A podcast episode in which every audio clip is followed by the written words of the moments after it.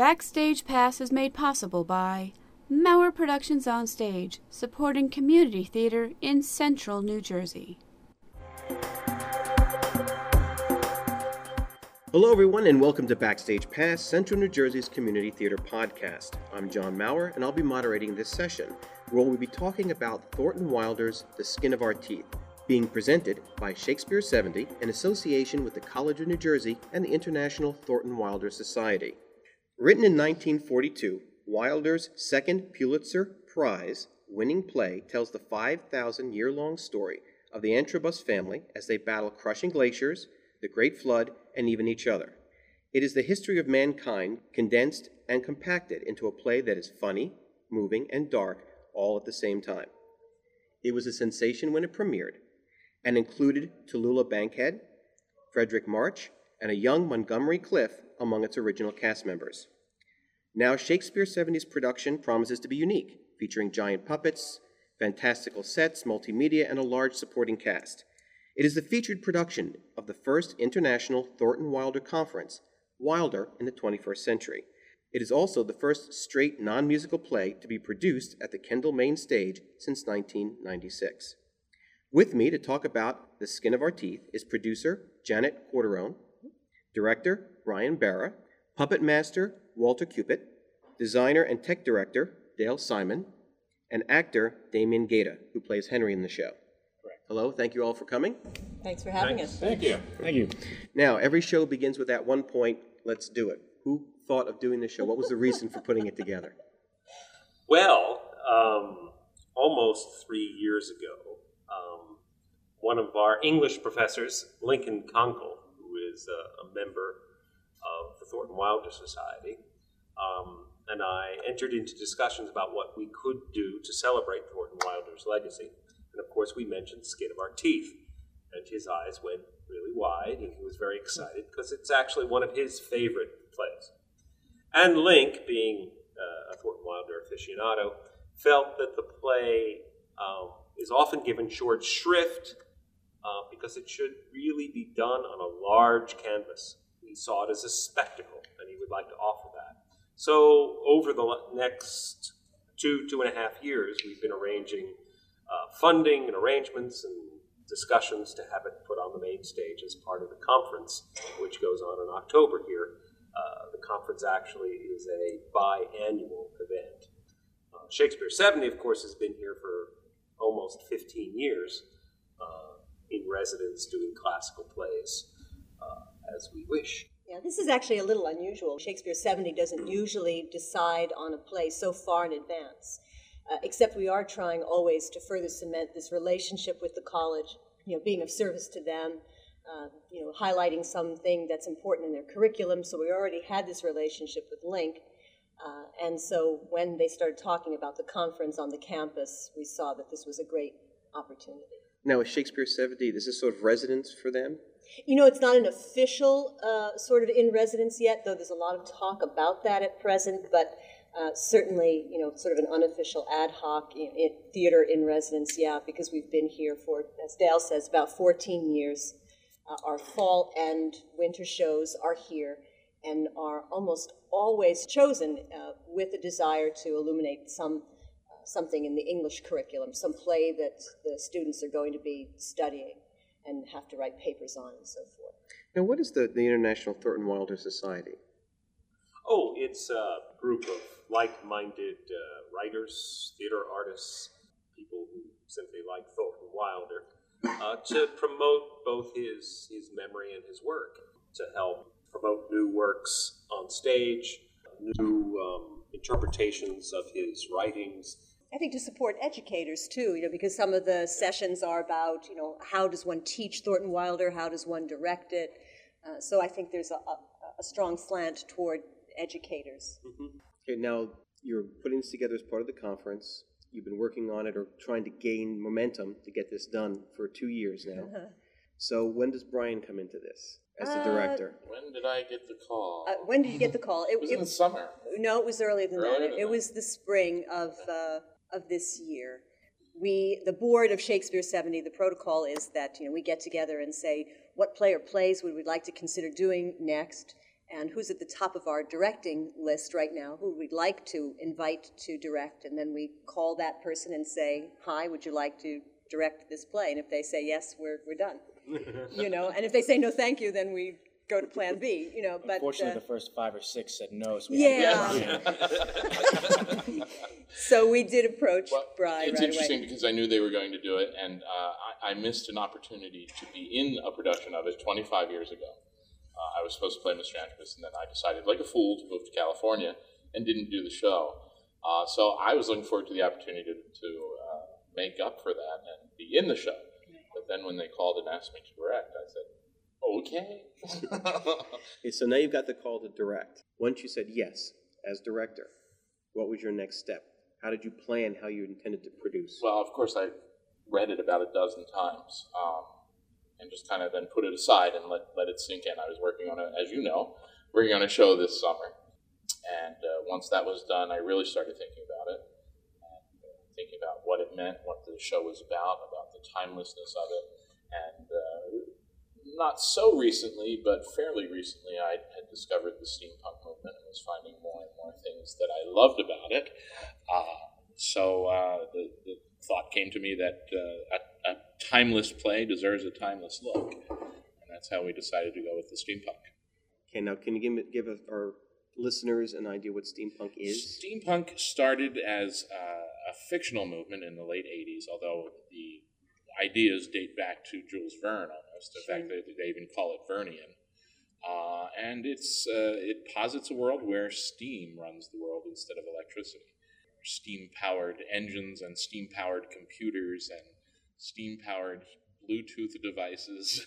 So it kind of grew from a- just a literary movement to, to a graphic arts movement. graphic arts and sculpture and costume and lifestyle and some some of the, the steampunk people uh, go out and have huge events in full costume with all this gear that they spend But to them, it's not costume. To them, it's it's what they wear. Right. It's, Right. it's Well, their it's- lifestyle. It's, it's it's like it's like the goth movement or the cyberpunk movement, and their thought is that this is how we are. This is what we believe in. We'd rather run on steam than coal and nuclear. but, and but the thing is is that they don't actually run on steam No. they, they do use electricity obviously um, it's it's a stylistic choice more than anything it's not not uh, i wouldn't I wouldn't ascribe cult-like qualities to it. Certainly, it's a way to have fun. It's like people who dress up for Renaissance fairs and, and things like that. I mean, if you were to right now go out and, and look up steampunk on the internet, you will find costumes. You will find things, working computers that look like they came right out of Jules Verne's novels. Right,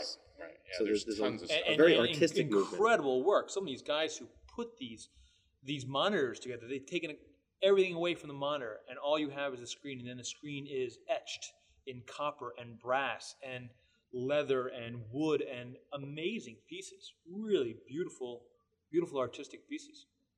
And about uh, June, I had come on as producer. So, you know, Brian and I were doing a lot of talking at that point, and he said, You know, I, I think I like this design element. What do you think? And for me, it made perfect sense because, you know, Wilder really was, when he wrote the play, trying to shake up the theatrical landscape and do things that would, we would find surprising. You know, he did things like have his characters acknowledge the fact that they were in a play and break the fourth wall and talk to the audience, and he played with time and space. And it was a way to make people stop and not make any assumptions and really attend, you know. But nowadays, a lot of those things have become somewhat conventional. So to me, to try something so different with the look would sort of put back into it what Wilder originally wanted. You know, that, that sort of message to stop and, and pay attention. To be different, to be unique, Yeah. to stand out. Yeah. Now, you've, you're on as director, you've come up with a concept and a direction to go in. Uh, the next step, I would assume, would be to start gathering people to actually be in this The show. next step was casting. Uh, How did you go about the casting process? we had an open audition call. Uh, we saw lots of really great people. Had a lot of parts, however, unfortunately, not enough to go around for everybody that we saw, which was interesting. We ended up actually even paring down the cast later. So, uh, yeah, we had an open call.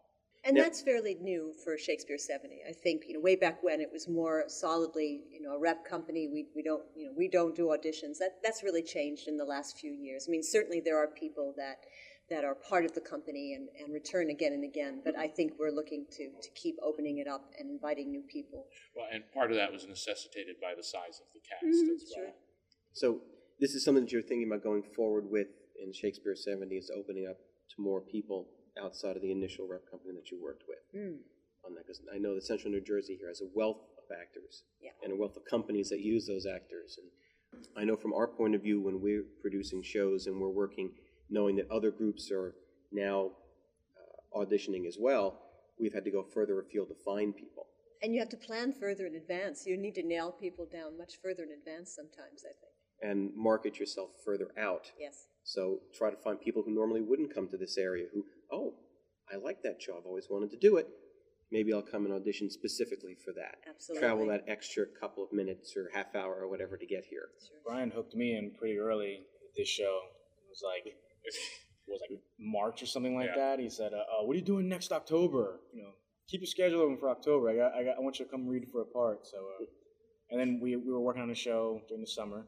Once we were done with that, he said, "All right, well, this is the show we're gonna do," and he explained it to me. And he said, "I want you to come read for this part. I think you can, I think you'd be good for this." So, you know, I came down to read it, and I, I liked, I liked what I heard. Working together So Thornton. Wilder was pretty good. You figured that he was good enough that you could do. It's good enough for me. Yeah, yeah. I can handle that. I had actually, I, I had, I had heard the name before, but I didn't know of any of his works except for Our Town, and I saw that a couple years ago, and this is completely different from that. I mean, it's similar writing, you can tell, but just we're doing the steampunk theme, and I'm, I'm loving it. I love the, the idea of all the steam engines and the, the cogwheels, and it's like clockwork, you know. But just it's really incredible stuff. Doing a lot of good things with, with the set and props.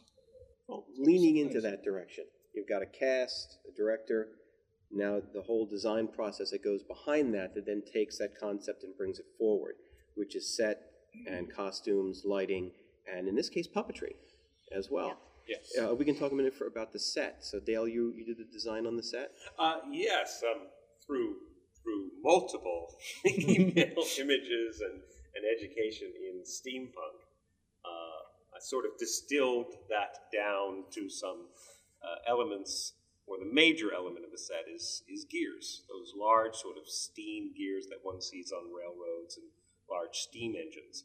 A lot of the the set, or at least part of Mr. Antrobus's house. We sort of decided Mr. Antrobus was an inventor. He invents the wheel, he invents the alphabet, so why not have all sorts of other mechanisms around? Um, and uh, I think it looks pretty cool, actually. It's very cool. Um, and just lights wonderfully, and uh, yeah, it's a very interesting effect, but not biz- oddly enough, not bizarre. It seems to go with all the strange things that happen in the Yeah, play, it- like dinosaurs and and mammoths showing up. Uh, Now, Uh, b- before on we get on to the dinosaurs and ma- mammoths, which we're going to get to in a second, uh, was there any challenge specific to this design that you had to take, that you had to work on specifically for this show on that stage? Oh well, lots of things. You know, I, it, it is on a vast canvas. There are lots of there are lots of little details, lots of props, lots of mechanical devices that just need to be built and arranged. And, and, and since we are in production week, we're still building and arranging those things. But uh, I- knew pretty early on I had a visual concept that I think has worked worked very well. beautifully. And of course, our main stage, it, it's a full main stage with pipes and electrics. So it is made not manufacturing and painting the set any easier, but putting it up and getting it to work um, is something that uh, happens kind of automatically on a main stage if it's got the right accoutrement. Now, I saw a lot of set down there, and I saw you working on the lighting. I didn't see a lot of people around building things. I saw you do a lot of running around. Yes, well, um, Don't worry, Dale. I'm free tomorrow. oh, let's Yeah, see, thank there, you, there, Got me all day tomorrow. There you go. I mean, um, I'm employed here. I, I run the theater, day to day operations. Uh, so I I can afford to take an eight hour day and work on a set. But many of the students around here, of course, have classes, especially on Monday. Um, um, so I haven't had the manpower that I really needed to get done done. But they'll be showing up this week, and we'll get it done, I'm sure. One of the features in this show is some large puppets. Now, part of that is in the story itself. It's actually in the script that there are these large dinosaur-like Well, creatures. No, not really. Um, they are. There is a dinosaur and a mammoth, and, and in the original production, they were played by single single persons in costumes, which were not very realistic or interesting or. So like a giant Barney and Snuffleupagus. It was sort of like a giant Barney, Yeah, yeah. yeah. So, um, and I really wanted to avoid that, especially with the harder edge we were giving the rest of the look of the show, and decided to go with puppets. And from there, then decided, well, if I'm doing puppets in Act One, why don't I add puppets through the rest of the show? So we have some. Not only do we have some large two-person puppets, uh, but we also have some shadow puppets, and we have some interesting stick puppets uh, that are used throughout the entire production. And uh, for that, I went to my friend Walt, who had spent a year with a puppet company touring and learning about puppets, and said, "Help!" And he did. now, Walt, you told me earlier uh, that you actually spent the year with this one company. What was the name of that again? Das Puppenspiel. Das Okay. Puppenspiel is uh, out in Mayville, Western New York. Which led to all sorts of poop and pants jokes, but We we won't go. We won't go there. I, I think while we were out there, we always called it puppet speak, like spiel. Right. Um, so it was puppet speak. I don't even know if that was truly what it was, how it breaks down uh, in its language. But uh, you know, I guess I was always interested in puppets. I can remember making puppets when I was a kid in elementary school and in middle school.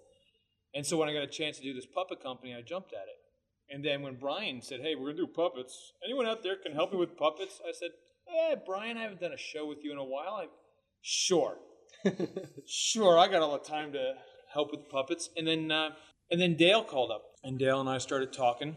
Uh, and we were doing some of the. Actually, I think steampunk didn't come up till after, after you guys start, started talking about puppets and what they were, and then we kind of all went away for a little bit you know, a week or so, and we all came in with new ideas and new concepts. And uh, we had a little meeting, a breakfast meeting, and brought in pictures. And you know, in this day and age, you, you can say steampunk and just go right on Google and look up images and go, "Oh, okay, I see what you're talking about now." Uh, and a lot of that stuff was right in there, and so it was really neat to be able to then incorporate this stuff. And you know, of course, it all falls within a budget. And and one of the big things that Brian said was, I don't want it to look like Snuffleupagus. So it couldn't be some big structure covered with, you know, Paper mache. paper or fur. mache, fur, shag rug. It just it couldn't look like that. And then when the steampunk thing came around, it was more about pipes and uh, and steam and metal looking pieces, and that's where we started to go with that. But of course, you start looking at one, and then there, like Brian said, there's there's stick puppets, there's shadow puppets, and there's these large two-person puppets. And and when you look at the, the final piece, these these stick puppets, it was the next concept. Well, where do we want to go from here? Well, what else do we have in steampunk? Oh, we have steam-driven marionettes in a way. These metal and tin looks. So that was the next part of the puppets. I mean, the big puppets were the were the the mass, the mammoth, Mammoth and and, the dinosaur. dinosaur. And once we got those out, the other ones fell in much easier. We had talked about them, but I mean, and they're still working on them, from mm-hmm. what I'm told. But it's getting there. Yeah. It definitely is. So now you've got the world that this is all happening in. You've got the other creatures. You've got the set and all that. Now it comes down to the actors having to deal with that. So, Damien, what is it like to be on that stage? It's well, it's uh, I've never been in this theater before, so this is a this is pretty big for me. Just that in general, just being in this theater.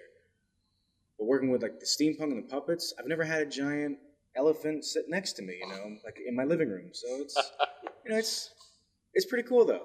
But uh, uh, the props are amazing though to see them. Uh, Brian handed me one prop that I'll be using in Act Three, and I was just blown away. But I was like, the detail that went into it, and it's a shame because we're scared that maybe the detail won't be able to be seen by the audience from way back. But just just the fact that I get to hold it and I know what went into it, it makes it easier for me to do my job It informs as an you. actor. It does. It Yeah. really does. It, it gives you this extra. I don't know. It gives you a third eye.